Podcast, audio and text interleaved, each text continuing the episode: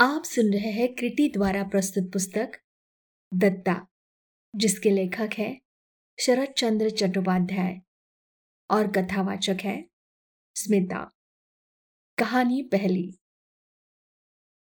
उस समय Hooghly branch school के हेडमास्टर साहब जिन तीन लड़कों को अपने स्कूल के रत्न कहते थे, वो तीनों अलग अलग गांव से रोजाना एक कोस का रास्ता पैदल चलकर पढ़ने आया करते थे।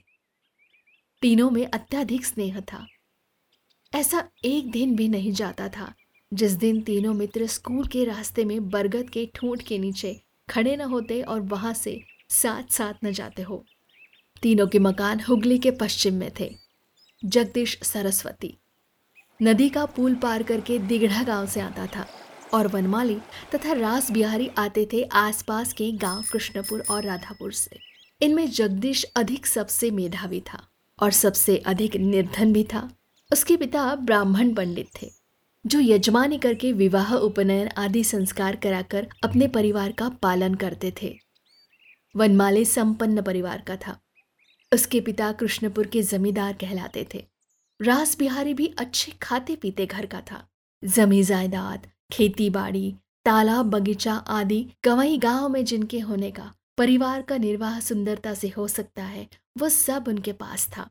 ये सब होते हुए भी लड़कों ने शहर में मकान क्यों नहीं लिया और क्यों वो आंधी, पानी और शीतकाल सहकर इतना रास्ता पैदल चलकर रोजाना घर से विद्यालय आते थे।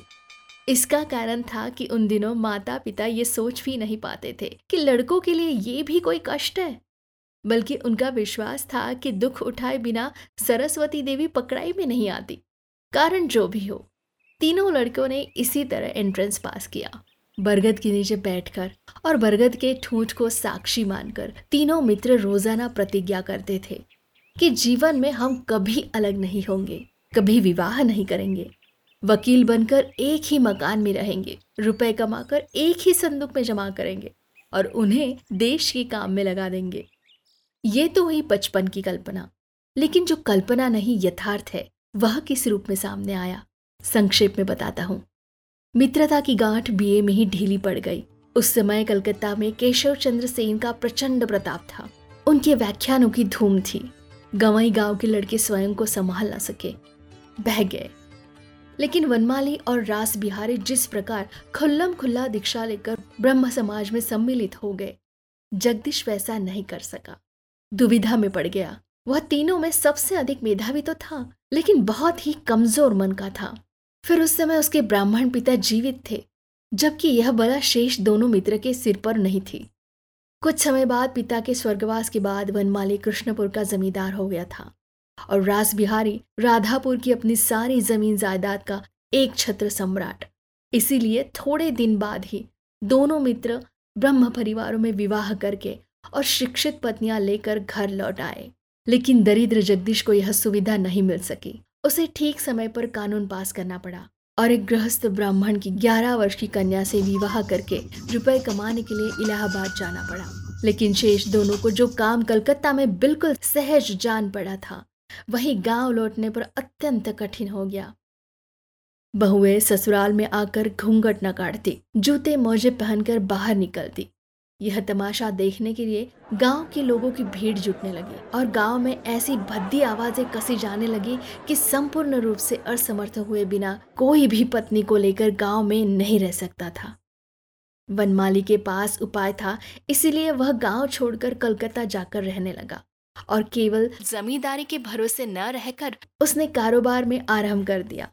लेकिन रास बिहारी की आमदनी थोड़ी थी, इसीलिए कानों में रुई लगाकर और एक रूप अपनी पीठ पर रखकर, अर्थात बिना किसी से कुछ कहे सुने, अपनी विदुषी पत्नी के साथ समाज से बहिष्कृत अर्थात एक घर होकर रहने लगा। इस प्रकार तीनों मित्रों में से एक के इलाहाबाद, दूसरे के राधापुर में और तीसरे के कलकत्ता में रहने का कारण जीवन भर कुंवारे रहकर एक ही मकान में निवास करके एक ही संदूक में रुपए जमाकर देश हित में खर्च करने की प्रतिज्ञा स्थगित हो गई और बरगद का साक्षी वृक्ष किसी के विरुद्ध अपराध लगाए बिना मन ही मन हंसता खड़ा रहा। इसी प्रकार बहुत दिन बीत गए। इस बीच तीनों मित्रों में शायद कभी भेंट हुई हो। फिर भी बचपन का स्नेह एकदम समाप्त नहीं हुआ। जगदीश को जब लड़का हुआ तब उसने वनमाली को शुभ समाचार देते हुए इलाहाबाद से लिखा, तुम्हारे अगर लड़की हो तो उसे बहू बनाकर बचपन में जो पाप किया है उसका कुछ प्रायश्चित कर सकूंगा। यह बात मैं आज तक नहीं भूला हूँ कि तुम्हारी दया से ही वकील बनकर आज मैं सुख से रह रहा हूँ। वनमाली ने इसके उत्तर में लिखा, बहुत अच्छा, मेरी कामना है कि तुम्हारे बेटे की उम्र लंबी हो, लेकिन मेरी लड़की होने की कोई आशा नहीं है। फिर भी अगर किसी दिन मंगलमय के आशीर्वाद से लड़की हुई तो तुम्हें दे दूंगा। पत्र लिखकर वनमाली मन ही मन हंसा, क्योंकि दो वर्ष पहले उसके दूसरे मित्र रास बिहारी के जब लड़का हुआ था तब उसने भी ठीक यही प्रार्थना की थी। व्यापार की कृपा से अब वह बहुत बड़ा धनाढ्य हो गया है, इसीलिए उसकी कन्या को सभी अपनी बहू बनाना चाहते हैं।